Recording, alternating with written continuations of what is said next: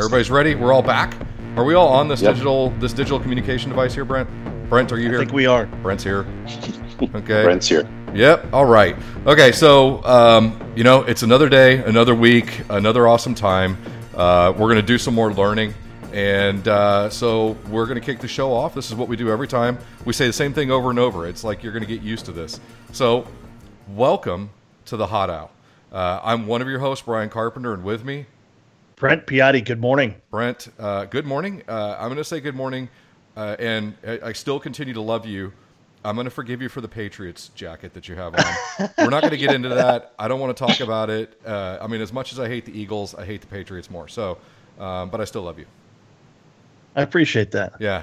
So the goal of this show is not to talk about uh, the Super Bowl, which is in the past. I guarantee it. Uh, but rather, it's talking about herding digital sheep, um, and it's almost as difficult as getting three people on a Skype, uh, but maybe by a factor of like a thousand. And so, you know, there's microservices and application scale, and all these things are causing new types of problems. Uh, and getting your kind of virtual arms around them is increasingly difficult.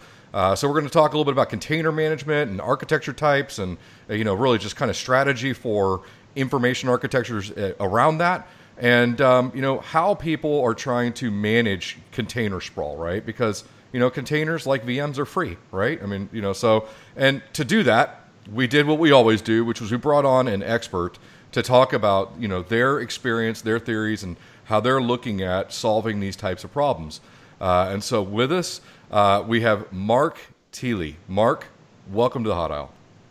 Oh, thanks for having me, Brent and Brian. Um, this is uh, a, exciting time for the container world for sure. But you said earlier that uh, there was going to be some learning on the show. Is there going to be somebody else joining us? Because uh, you've only got me over here right now. Well, we learned one thing: Mark is humble. Um, but you know, Mark, you're also a couple of other things, right? You are uh, you are currently, if we have this right, we do this every time. We stalk people and then we verify that we got it right. Um, you are the CIO and Chief Strategy Officer for Apcera. Is that right? That's correct. Cool. That's correct. So I think you probably know a few things around containers, and that's why we brought you here. Um, and on top of that, another really cool thing um, is that you're actually also the chairman of the Technical Standards Committee for the IDCA, which is the International Data Center Authority. That's correct. Yeah, it's um, it's an exciting effort. I, I, I, will have to admit it's a lofty effort uh, to try to accomplish what we're doing with the framework. But um, uh, as a long-time IT guy, I mean, my background, my history is IT, uh, not on the vendor side, but on the buy side. And um, I can tell you that uh, there are few, uh, like you could count them on two hands, companies in the world that can accurately assess their IT at any one point in time um, from data center site selection up through application security. And um, we're trying to create a framework that would help customers uh, uh, do that. Yeah, you know, you, since you brought it up, that's actually kind of uh, interesting. I was just reading an article this week about that Etsy put out there, and there was some interesting feedback on it. But Etsy said they went through and they had they put out all of their decision criteria and a lot of things, including how long it took them. So for a two-year contract in the cloud, they spent five months organizing teams and evaluating the cloud, and the end result was essentially, and I'm summarizing a bit, a 10% savings across the board with who they chose, right? And so, you know, some of the questions came up of like, okay, so we know you had to, they, they, you know, they claim, hey, we had to put some teams together and do a couple other things, and maybe that makes sense. But they essentially spent five months to make a decision to go with a single provider based on their criteria and 10% savings. Now, the savings may not have meant everything to them, um, but it was interesting that it took them five months to pick something they're only going to use for two years. Uh, and that sounds very analogous with your kind of your feedback there around kind of just even uh, framework criteria and decision making criteria. Yeah, it's. Um, I mean, I know we want to talk uh, some about containers specifically today, and it's definitely related to this topic. But um, the since the beginning of time, every IT organization has attempted to put up that one chart in their in their company or in their um, in their main conference room or in the CIO's office or something that illustrated the connection of all the systems and the value of all the systems to the company. And every single one of them were wrong like 10 minutes later. And no one could ever understand them. Uh, and the, the complexity of the environment um, notwithstanding the fact that most companies have way more applications in their environment than they did 30 years ago. uh, and the facts that you have things like uh, SaaS to worry about, uh, and hybrid environments to worry about, and multi-cloud to worry about, you can imagine that this um, this difficulty of measuring what you have today and accurately assessing how what you want to take from what you have and put it in the public cloud will respond in the public cloud. One, and two, what it might actually cost you in the long run, or what other he- um, headaches it might cause you from being torn away from the existing environment. So it is not an easy job, and um, you know, customers, uh, even though customers tend to ignore it in the long run, people still worry about lock-in. Um, uh, they worry about uh, sprawl, as you mentioned uh, early on, and uh, these are all main factors in in um, the consideration for going uh, heavy into the public cloud. Yeah, I mean that's awesome, and it's it's you know a lot of this stuff is extremely interesting and extremely challenging. I know personally, I I used to have to try to draw things like that out, and uh, you know you're always want to be able to show everybody connections and frankly you know dependencies, right? Like on top of Right. just connectivity, uh, like dependency charts. And today, you know, we're at like you know with the with the number of services that are out there and the sprawl of the services that are out there, being able to show dependency is I would say almost nearly impossible. Yet I'm sure somebody will come by afterwards and tell us that they can solve it. Uh, and if you think you can solve documenting uh, infrastructure connectivity and dependency connectivity, you are welcome to holler at Brent and put up a time on the podcast because uh, I want to hear it. Right. So in the meantime, you know, everybody's solving something. Um, another, you know, th- there's a lot of other interesting things in your past that we love to talk about. Brent always finds really cool things. You even made a stop over at our good friends VMware. So, uh, you know, tell me, tell me what a job like director of data center strategy at VMware sounds like. Well, it's uh, that's one of the most um, uh, interesting starts and finishes uh, of the jobs that I've had, especially considering that uh, I was only there for about two and a half years. I um, I joined specifically to solve their um, logistics problem uh, for the engineering team. They were buying around eighty million dollars a year at that point of hardware, which is a lot of hardware for a three thousand person company at the time. Um, and it was taking them about 100 days to get the hardware on the floor in the data center and usable by the engineers from the time they ordered it.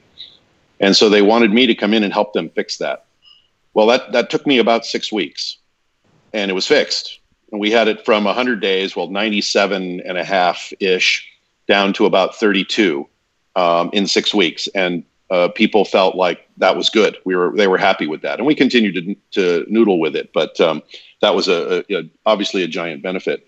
But as part of my um, my work there, I'm I'm I tend to be a vacuum filler, and so when I see a vacuum, I want to fill it. And I saw a vacuum around asset management. I saw a vacuum around um, how we did integrations when we bought a company. I saw a vacuum around our data center ownership uh, um, and building strategy. And so over the course of um, the first four months on the job, I took over responsibility for all of those functions, uh, most of which were effectively brand new to the company. And um, on the data center side specifically, uh, when I started, they were just toying with the idea of building a new data center, either in Oklahoma in an old Avaya plant, so it would have been a brown build um, in a place that um, uh, would have been fed by coal, uh, and the other site was uh, Wenatchee, Washington. Uh, the benefit of Wenatchee, Washington, in my mind, was that being um power being fed by the local dam meant that it was at least greenish. And if you, uh, when I look at uh, the data center, I see it as a strategic example of what the company is, especially as a technology company. And um, when I looked at uh, what VMware was doing, we weren't doing that at all. We were just saying, oh, there's a property. Is it cheap? Does it have power? Let's build on it. And I thought it would be a black eye for what appeared to be a green and, and efficiency oriented company to build in a place that was using coal fired power. So um, I helped convince them to go with Wenatchee.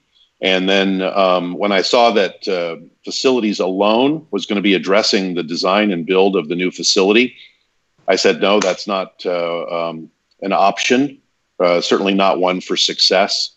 And so I took over the project and um, built a team around facilities engineering and IT, um, and also created a steering committee within the executive teams to ensure that we were highlighting opportunities within the data center around things like, um, you know, showing best in class as far as efficiency, being green, um, uh, drink your own champagne activities, things like that. So, um, anyway, yeah, long story. I could go into much more about the growing of VMware, but it was fun.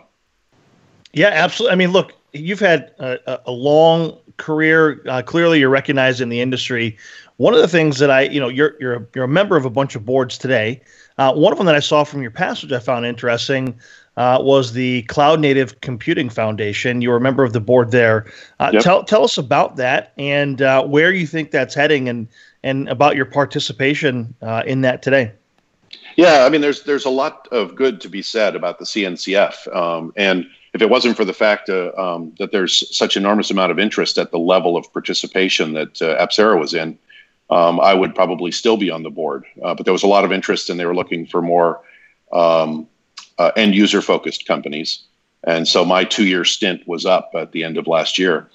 Um, but uh, the benefit of um, CNCF really is in theory, you know, nothing is perfect and there, there's no guarantee that this will work. But the, the benefit and the focus of um, CNCF is putting more concentrated cross industry focus on some of the key technologies enabling the future of cloud and cloud use, right? And, um, you know, that started, certainly it started more as a Kubernetes project, but has morphed into much more. Um, whether it's trying to find a unified format for containers or um, Prometheus, uh, uh, you know, better monitoring, uh, et cetera, better security tools. All of these things are crucial um, at some level in getting us to avoid what was created when VMs first hit the market. And effectively, they're all called VMs, but they might as well all been different from different planets because we couldn't share, we couldn't ship, we couldn't move, uh, we couldn't manage with one tool, et cetera. And so this really is an effort to try to um, level the playing field for how people use compute. Sure. Now, now, Mark, one of the things that I find interesting, this is less technical and more career and career advice for our listeners out there. As a member of multiple boards over your career, first of all, how do you get into that, and then how do you maintain activity with amongst all of those uh, at the same time? Like, what is the expectation of a board member such as yourself? Yeah, so there's really kind of um, two answers uh, to that. The first answer is how did I, or the first question is how do I um, get involved, and the second question is um, how do you maintain um, activity. The getting involved thing um, is is a mix. In some cases, I've just been approached. I've had people literally say, "Mark, uh, we've been watching what you do. We like what you've written. We like what you said at an event. Uh, we've seen your career experience or some combination of the above, and we think you'd be a good fit for helping us." in um, approaching the market or in defining our product more clearly or some combination. Um, and so there's that where it's just literally a blind approach. And then there's other cases where I sit down with really bright people. I mean, there's just so many smart people working on projects in the industry.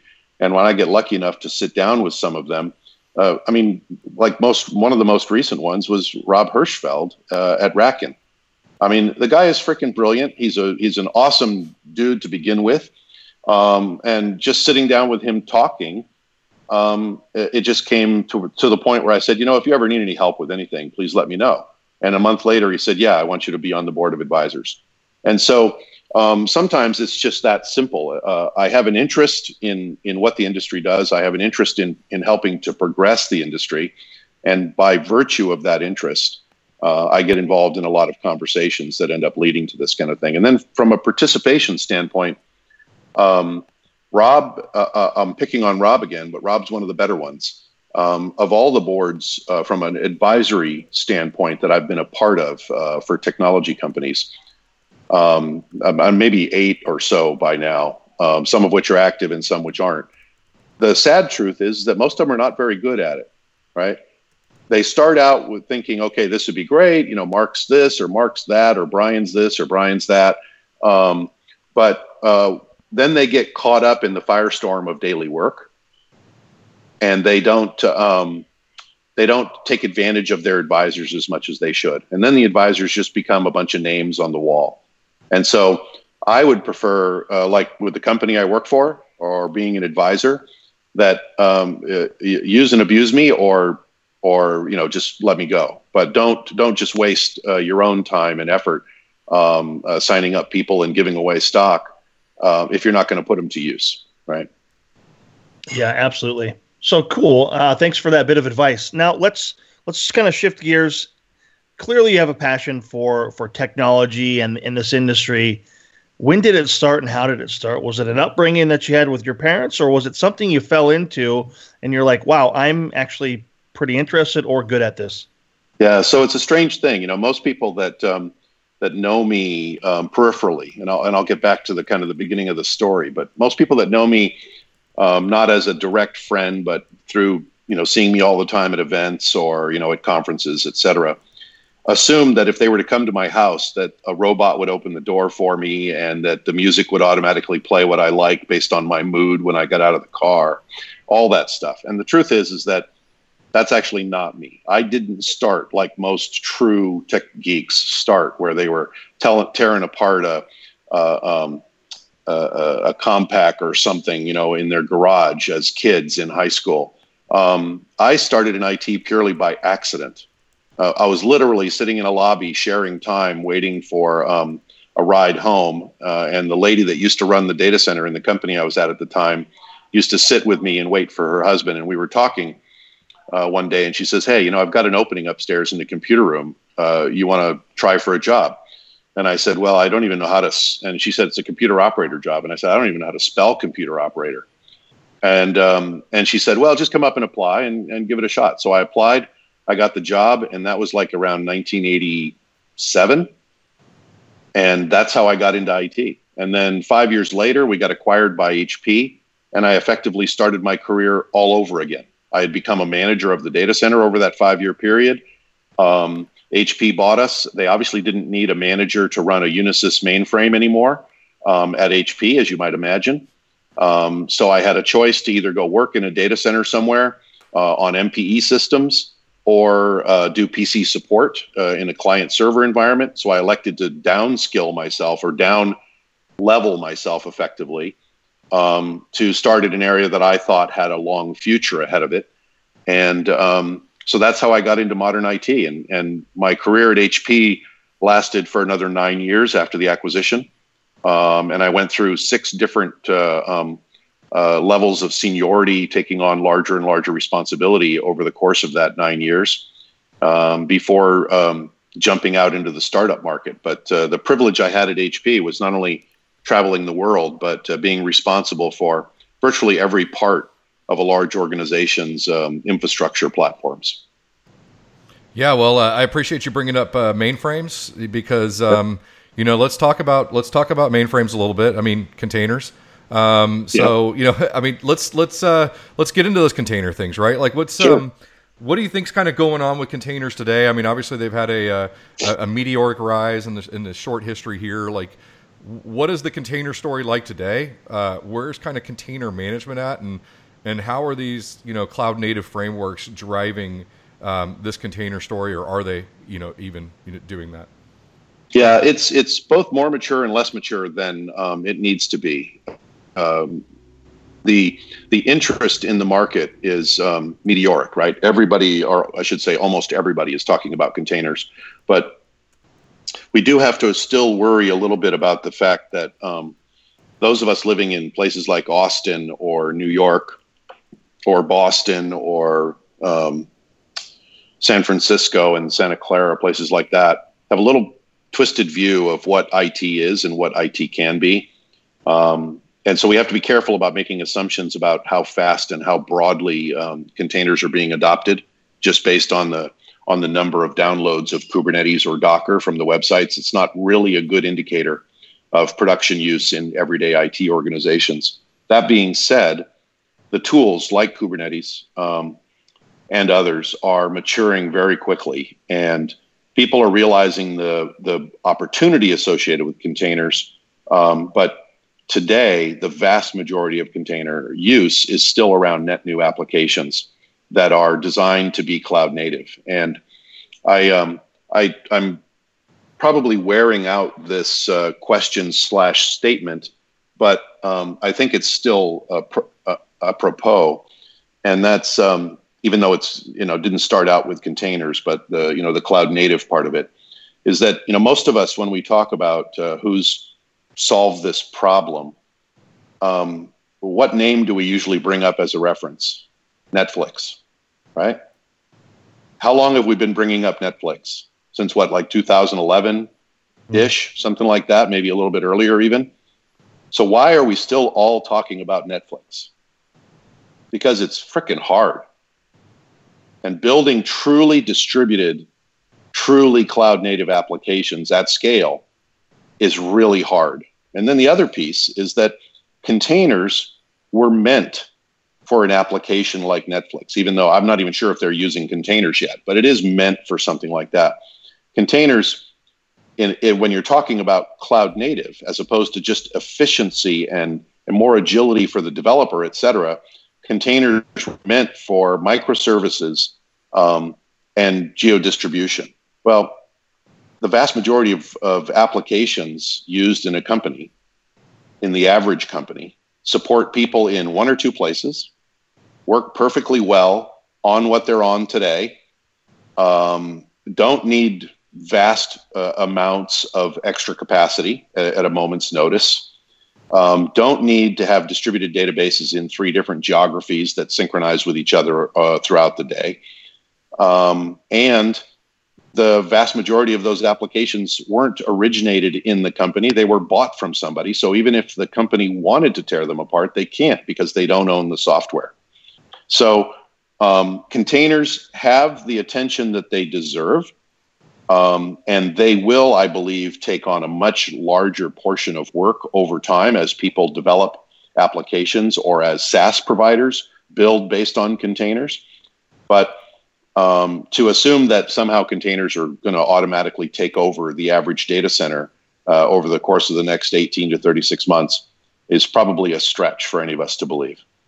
Yeah. So, uh, Mark, I read a, a blog po- post you did on the new Stack recently, um, specifically around uh, container usage, you know, facilitating the reason people use containers, right, is to facilitate yep. the deployment of microservices based applications.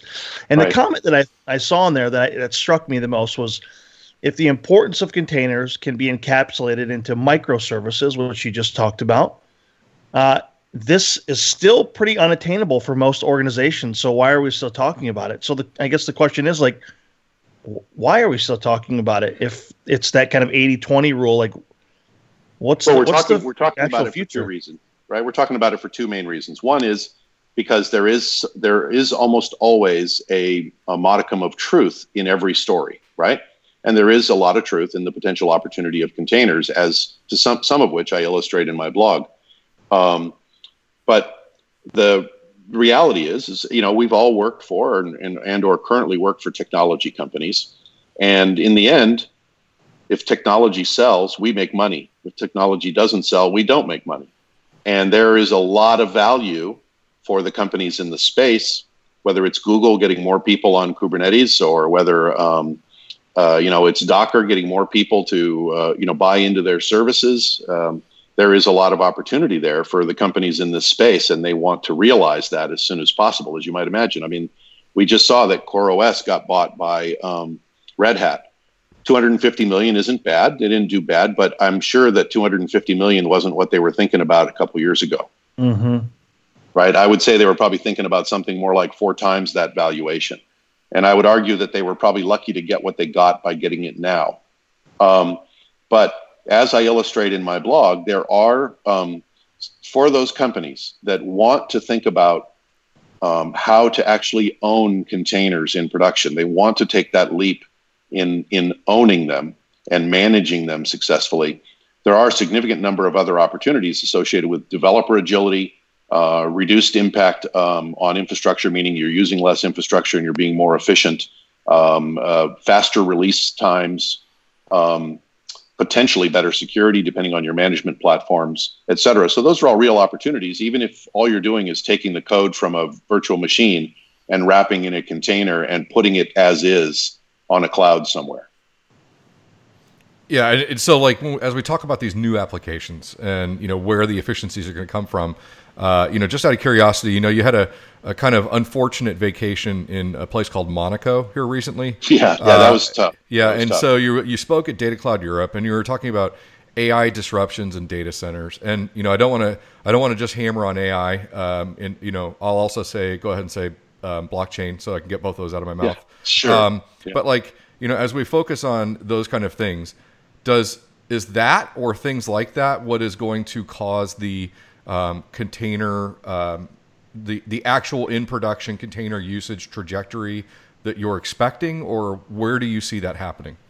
Well, I mean, there's as much as I hate to say it, uh, um, considering that uh, I, you know, I just made a, a year plus salary on um, on the idea of containers being mainstream, um, is that there's the biggest, some of the biggest drivers for changing how we deploy and manage uh, IT workloads are at the very edge, and those drivers are things like uh, IoT. Um, and IoT certainly will be collecting data that will be used by AI. Um, how most AI applications will be designed and distributed, I'm not an expert. So I, I wouldn't even want to venture a guess whether they're going to be better in VMs, better on bare metal, or better in, in um, containers or some combination of the above.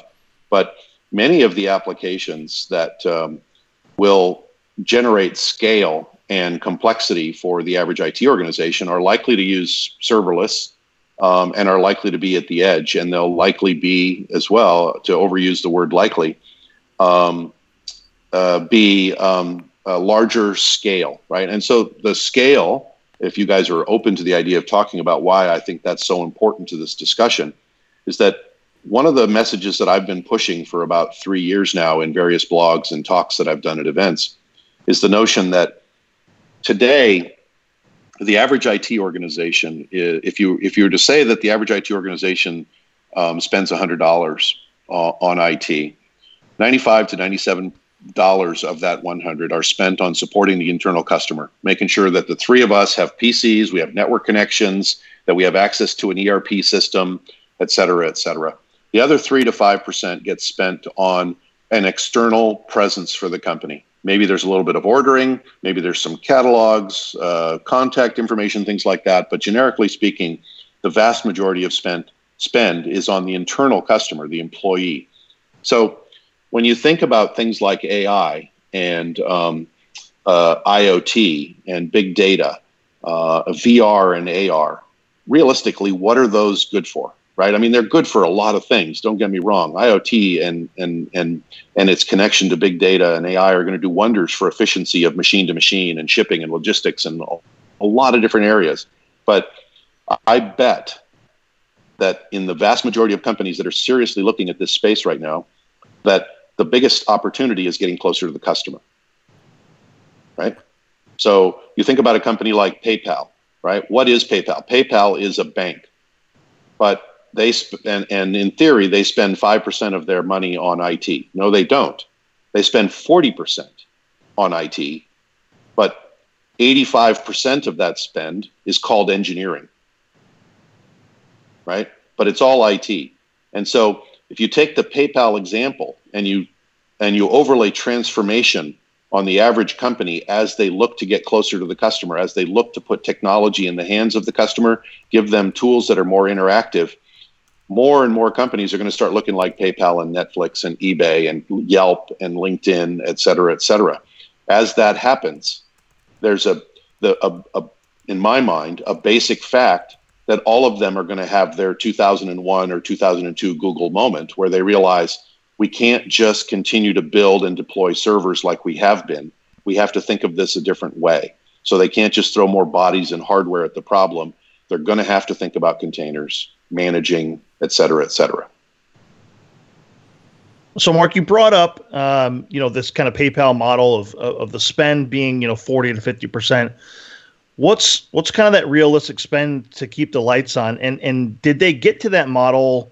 Uh, one because of efficiencies, but because the business understood the value of technology and IT, and they gave them more money, which allowed them to spend on new systems of engagement, or was it because they drove? If they sell the same money today that they had, you know, last year, they drove so much efficiency into it that they are able to free up money to spend on new systems of engagement. Well, I think it's a little bit of both. Um, but if you if you think about uh, where um, PayPal came from, Pay- PayPal wasn't born from a um, you know, a, a Bank of Nevada, a Bank of uh, Austin. PayPal was born um, in the technology space. They were born to deliver banking capabilities via technology. So their technology footprint was giant from the day they started as compared to a traditional bank, right? So um, I don't know exactly how efficient they are in their IT spend for traditional IT uses. Um, I know a little bit about what they do from a um, systems and engineering perspective for delivering PayPal, the banking service that they do online. And I think they do a pretty good job there. But you have to keep in mind that it's in this new model, uh, as is you know R and D and manufacturing for any other company. We can't continue to look at it as a cost center. We look at we have to look at it as this is where we make our bread and butter. So opportunity isn't just in making it more efficient. Opportunity is in delivering new and better services that drive better revenue. And um, so that's a and that's one of the reasons why more IT organizations have not taken on the engineering role that they could, because most companies still think of the IT organization as a cost center, right? And IT is in fact modern manufacturing, and as modern manufacturing, uh, it should get the same kind of investment and opportunity and have entrepreneurial spirit around how it delivers new opportunity to the business um, as any manufacturing company would apply to their own. Yeah, I, I feel like that becomes a bit of a, a chicken and the egg type argument, right? Like uh, IT today is not adding value and is a cost center, uh, and is therefore not you know not bringing that kind of um, entrepreneurial spirit, uh, and as a result, the the business chooses not to have faith and maybe you know uh, uses other lines of business to invest in other ways in in technology outcomes. Uh, and therefore, you know, IT gets diminished, and therefore, maybe the, the, the sum total value of the of the um, mission is uh, maybe is fractured, right? So, you know, there there has to be something where, like, you know, it's. I'm sure there's a lot of people who would love to add value, and that's where I think when you look at something like containers, right? If an organization had an opportunity for X amount of time to just kind of rip and replace and start their strategic investment over, it's very difficult yep. to do, right? It's just like manufacturers who have you know who get entrenched into certain things and can't retool, right? Like uh, you have to drive out the value of what you've already spent on rather than just hold up, stop. This is how we would do it today if we would do it. Um, it's almost like businesses, as it relates to IT, have forgotten what a sunk cost is. And so, right? No, oh, sorry. Go ahead. Yeah, you're it. Go. Uh, I was just going to add to that a little bit. I mean, because you're absolutely right.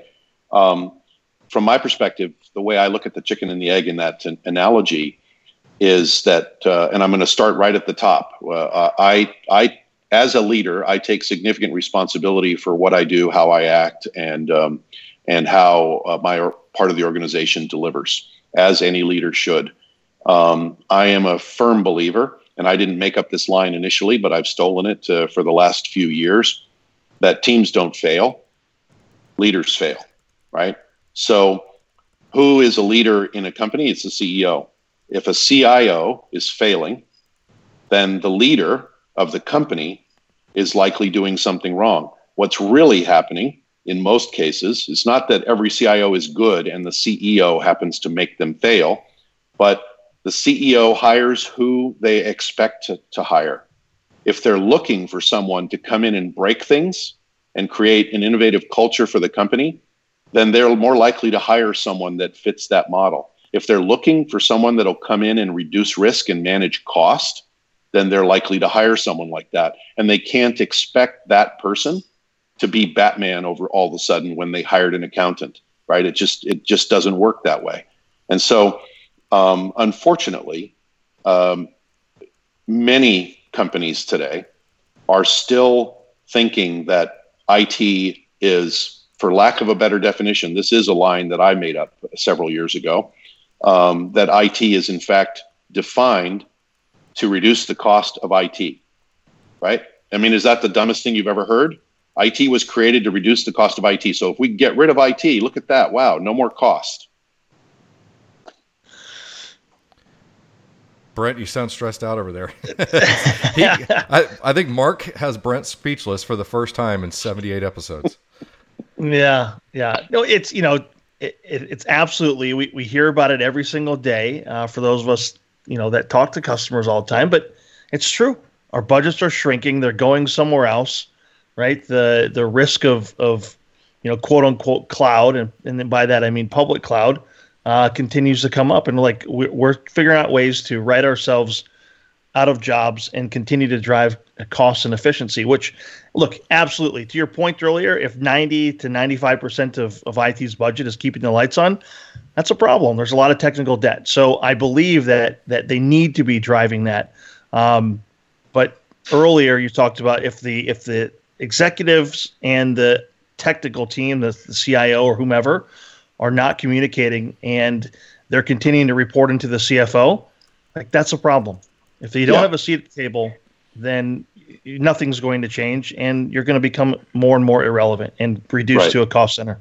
Well, it's it, it, this um, uh, may or may not be as important as I think it is, but um, uh, I wrote a, a, blog. I don't know how many years ago now, several years ago now, um, on the idea that the CIO is the CEO of IT, right? And the basic analogy relative to that isn't just to say, well, they're the senior most person in IT. Well, then you could say the CMO is the CEO of, um, of marketing. But I don't think the analogy plays out the same way. And, and here's my explanation. If you look at what a CIO's responsibility is for, they, they have responsibilities to define solutions and opportunities for everywhere from facilities to marketing, from R&D to sales, from finance to this office of the CTO or CI or um, CEO. The as part of that, a big part of the CIO job ought to be creating vision and maintaining customer connectivity, right? Customer interaction. What's the job of a CEO for a company? Creating vision, staying in contact with customers, right? I mean, in the in the end, that's their job, right? Sure, yep. you got to money. You got to worry about a little strategy here and there. You got to do that kind of stuff. But in the end, that is their job. And if a CIO treats that the job that way, they're much more likely to be in tune with the CEO. And if the CEO allows that to happen, um, then you're much more likely to have an, uh, an IT organization that fully that is fully integrated into the business is not a separate organization, but is in fact the business. And when it's like that, you have people like you or me or uh, anyone else that we know in IT living and breathing in the different departments, doing the jobs, seeing what people do, attending staff meetings, and contributing ideas and opportunity to solve problems that they see as part of their daily life for the broader organization or create opportunity that otherwise wouldn't be discovered. I mean, it's it's I believe, I could be wrong, but I believe that those of us who have experience uh, in IT for a number of years have a higher propensity for walking past a situation or through a situation and identifying a potential technology solution for that problem. Whether that's because we don't like mopping floors and we want something else to do it for us, or whether it's because we don't think we should have to walk to a printer on the other side of the building all day, or, something much, much bigger than that. That's the IT vision, right? That's the IT opportunity within the business. And if you're if you're kept locked up in the in the proverbial cellar and just said, you know, create code, save me money, reduce my risk, um, you don't get that kind of benefit. Yep, it's a it's a brand issue for people in IT, plain yep. and simple. Yep. I, I've seen customers recognize this, create, um, you know, private clouds, and say making brand like swag, T-shirts, websites, and they're going out and advocating this thing that they built and the fact that they they can offer services and differentiated services. So they're yep. in in that respect, that CIO is enabling his people or her people as a as a CEO would. Yep. Right, running it as as a true business and creating right. a new brand identity. So that's that's cool and refreshing to see that happening more and more. Yep, agreed. Yeah, and it's funny because on the other side of that, where you were talking about uh, the propensity of people in IT to uh, you basically go solve a problem. Um, I, you know, we, we also see this with employees just in general, right? Like, do you want to use your your powers of invisibility for good or for evil?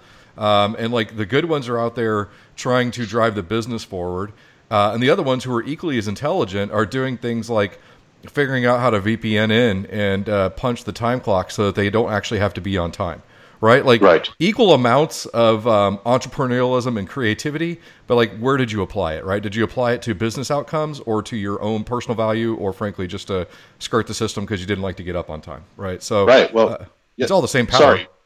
Yeah, exactly. And to to add to that a little bit, um, if you think about, you know, and I, I've I've had efficiency as a theme in my career from the beginning. Um, I've always have had a bent on being greener um, and and being sustainable, and I've always looked at efficiency as an opportunity to get more out of the resources I was provided in IT. Because generically speaking, we were rarely given more than we needed. Generally, we had less than we thought we needed. So finding more ways to free up those dollars just made sense, and efficiency was a way to do that. But, and this is a big but, is that if what you're doing, if I say, Brent, I want you to spend all day finding efficiency, that's great. Maybe he goes out and maybe he spent he finds efficiency that saves me fifteen thousand dollars this month and twenty five thousand dollars next month, and then maybe next quarter he finds something for a hundred thousand. But what if he had taken and figured out how to get the next business application out three weeks earlier? And he might have saved the company or made the company an extra $5 million. But he didn't do that because instead he's worried about, oh, could I save a little bit of money by reducing the amount of VM or, or um, the amount of uh, email messages we maintain or by, um, you know, uh, stretching the life of some of my servers a little bit farther or finding a little bit better density for my VMs. All of those things are part of the job. But if that's your primary focus, then you're missing the opportunity to do things for the business that actually make a difference. Yeah, it's uh, we literally just had a podcast recently where um, you know the the the guest said you know essentially double down or throw it away, which um, I got a tattoo on, and uh, David, I'll show it, I'll show it to show it to you sometime in, in, in private. Um, but in the meantime, you know, like the idea of double down or throw it away is, is exactly what you're saying there, right? Like, do you Yep. you you do have to drive out costs where you need to, but if you're spending most of your time driving down costs, uh, yeah, and it, if as compared to spending most of your time focused on new things, then you've doubled down on the wrong side, right? Like, Right. you Well, do want to throw. Go ahead. Right. I was just going to say, sorry to cut you off, No. uh, but um, I was just going to say that uh, when you first mentioned the five months it took that one company to go to public cloud, you know what my first thought was? Did anybody encapsulate the missed opportunity and cost associated with spending those five months? How many people were involved? What else could have been done? What was late being released into production? et cetera, et cetera. What was the lost opportunity associated with that five months? And I bet you it's not captured anywhere. That'd be interesting. Yeah, maybe uh, what you need to do is go pop into that blog post and make your comment and see what their response is. Uh, Yeah. And I'll I'll be following. Um, yeah. So you know, like as we talk about, we roll back just a little bit on the whole efficiency commentary, right? Um, Yep. Another one of your blog posts, you said, you know, to quote, uh, if you containerize even thirty percent of your existing environment, you would likely save between five and fifteen percent of your IT expenditures through improved efficiency and uh, higher resiliency, all the all the amazing things that they offer. Um, so you know how there there's obviously a lot involved with with that. So does that mean like net new? You just walk out, grab some containers, throw some existing traditional apps, and you're good to go, or what is that? What's what's the story around that comment? Yeah, there, you know, uh, with any of those kind of comments, there's always a few assumptions that are assu- assumed with them, right? And one of the assumptions says that you have a container strategy in mind already, right? If you that you believe that there's an opportunity for de- building and defining containers, container-based or um, cloud-native based applications that would benefit from the use of containers in all of the ways possible. Um, that being said, if you have that strategy, if you already have a plan for management and and operating um, in containers, then you have the tools sitting around waiting for you. It's kind of like, um, uh, you know, you don't want to build a six foot trench uh, in your front yard on your own if you don't have a shovel, if you don't have a pick, if you don't have a jackhammer, if you don't have a cement mixer.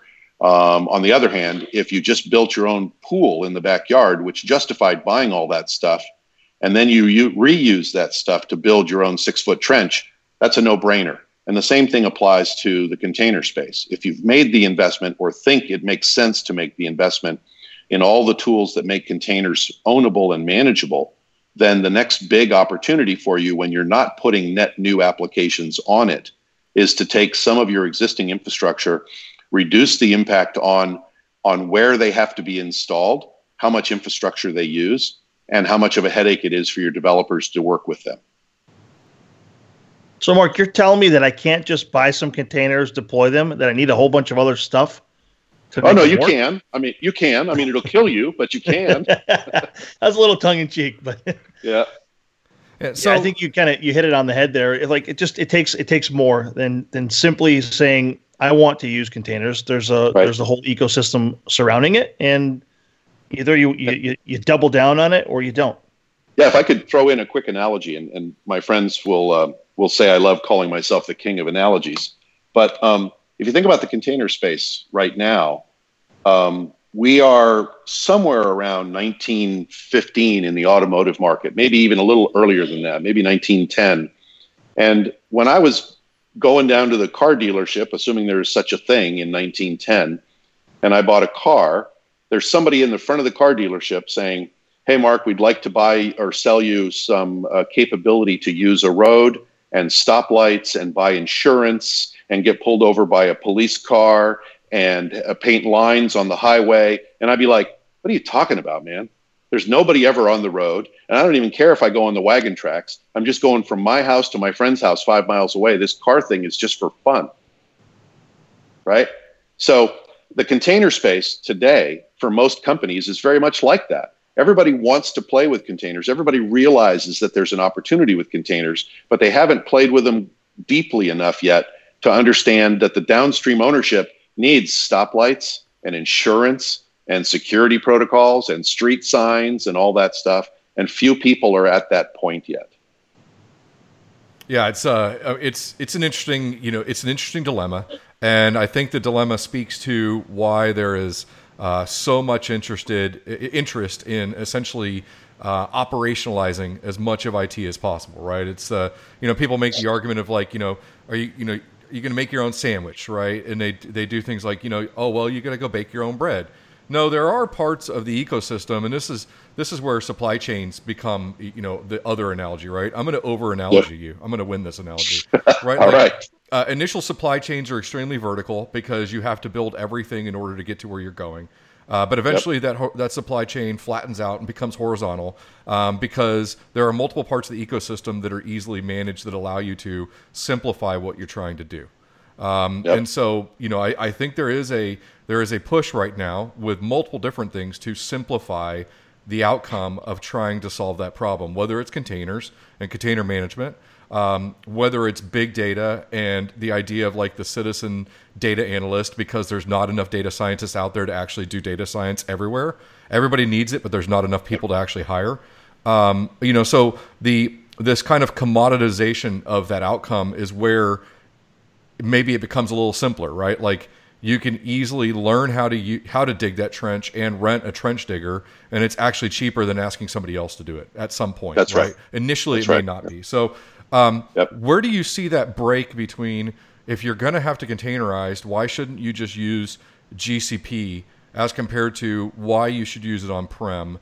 Uh, it, or is it a mistake to say you're 100% one or the other? Like, what are your opinions there? I've asked a lot of them. Just say whatever you feel like. Yeah, no, I um, I I think that the the simple answer is the HR answer was, which is it depends, right?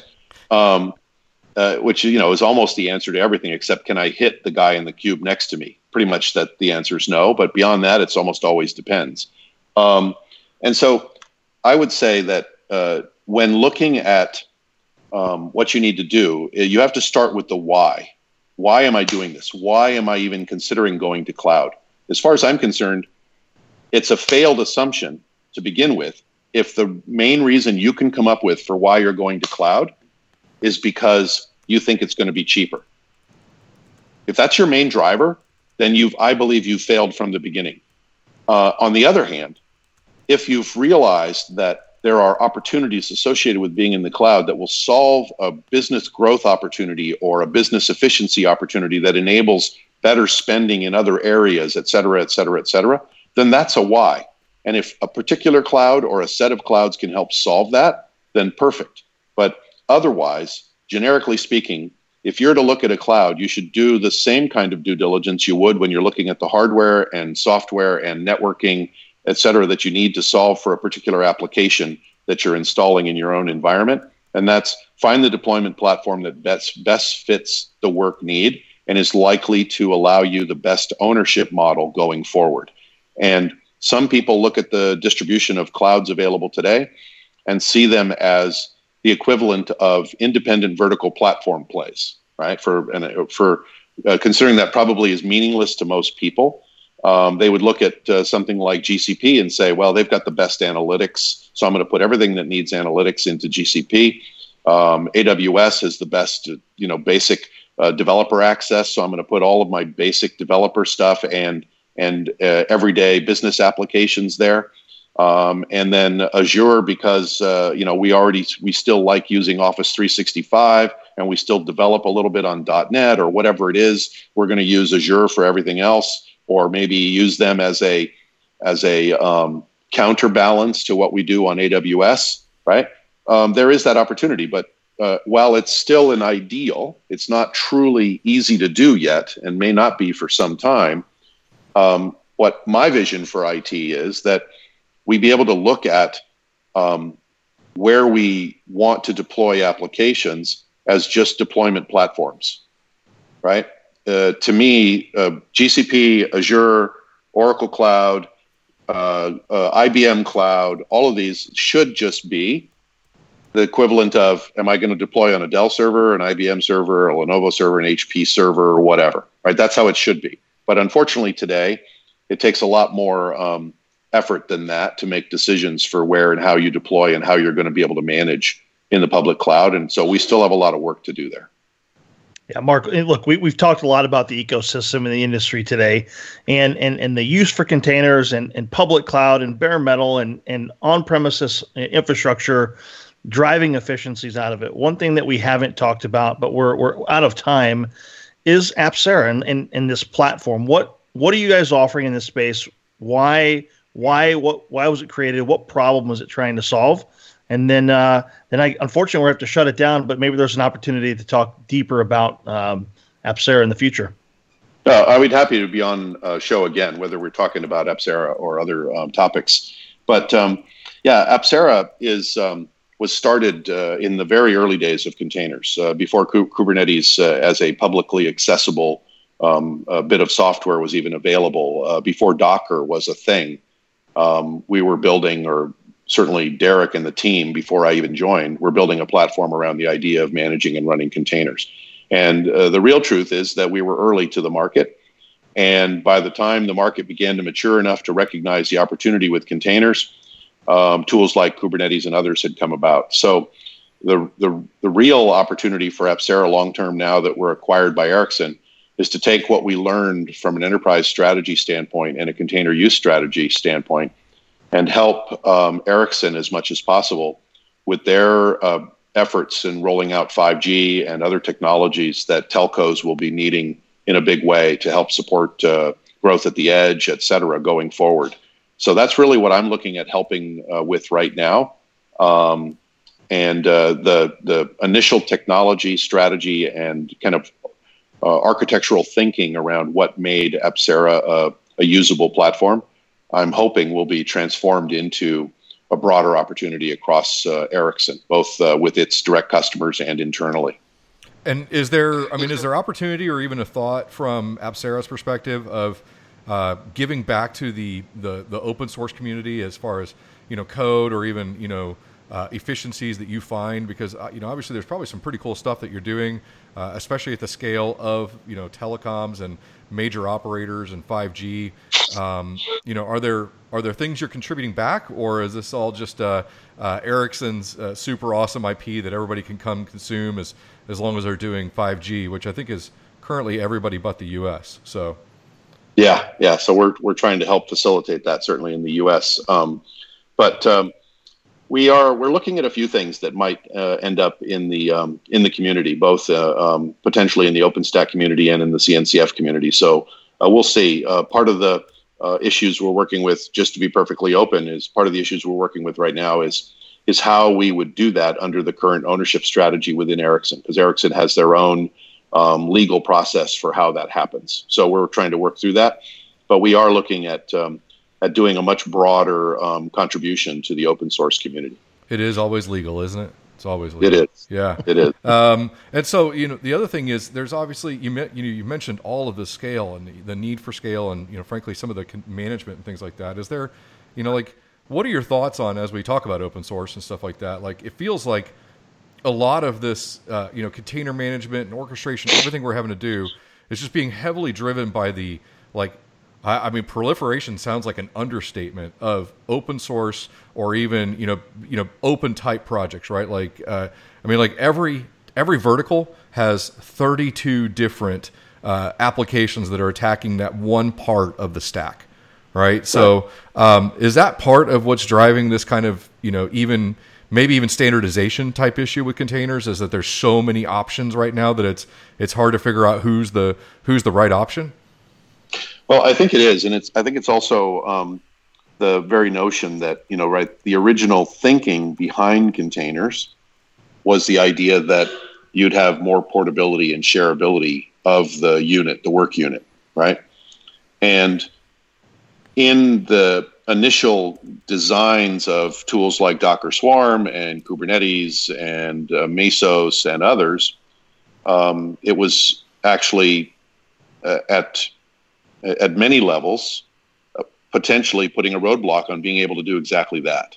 So even though um, it may still be a utopia idea to think that we can just put our containers wherever we want to, whenever we want to, because we still have issues like data gravity, among other things.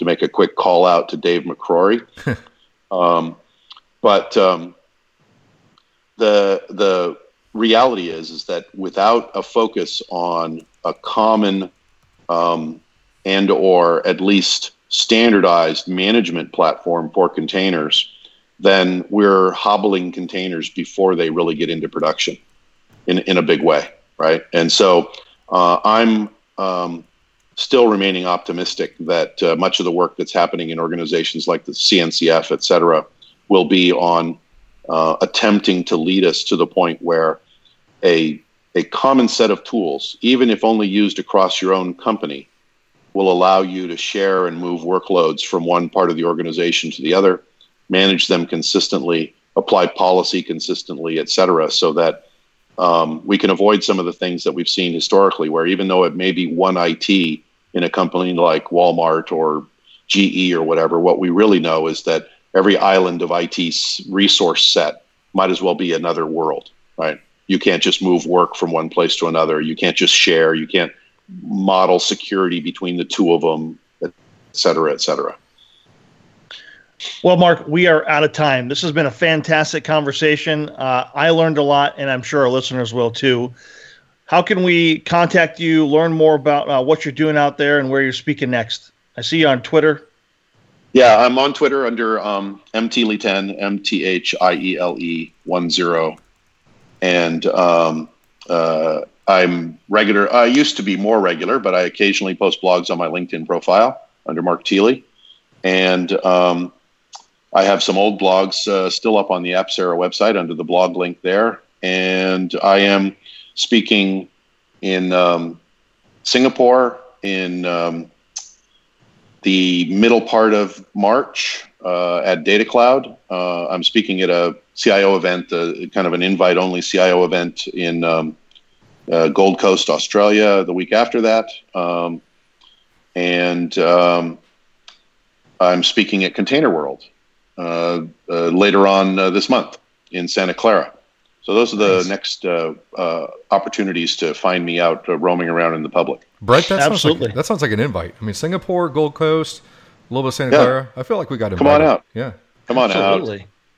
Well, so hey, look, you're on a plane a lot, right? Clearly, you're worldly. what are you reading in your spare time? And it can be related to the industry or not. Yeah, um, it's interesting. You know, my uh, uh, the book that I'm in the middle of reading right now, um, uh, because I'm I'm always interested in the human equation. I believe that uh, as leaders, if we don't take the human equation into account, and I don't know if anybody else calls it the human equation. That's just my uh, uh, term of phrase. Um, but um, if you don't take the human equation into account, you you are going to fail in whatever activity it is that you're pursuing, at least in the long run, if not in the short run.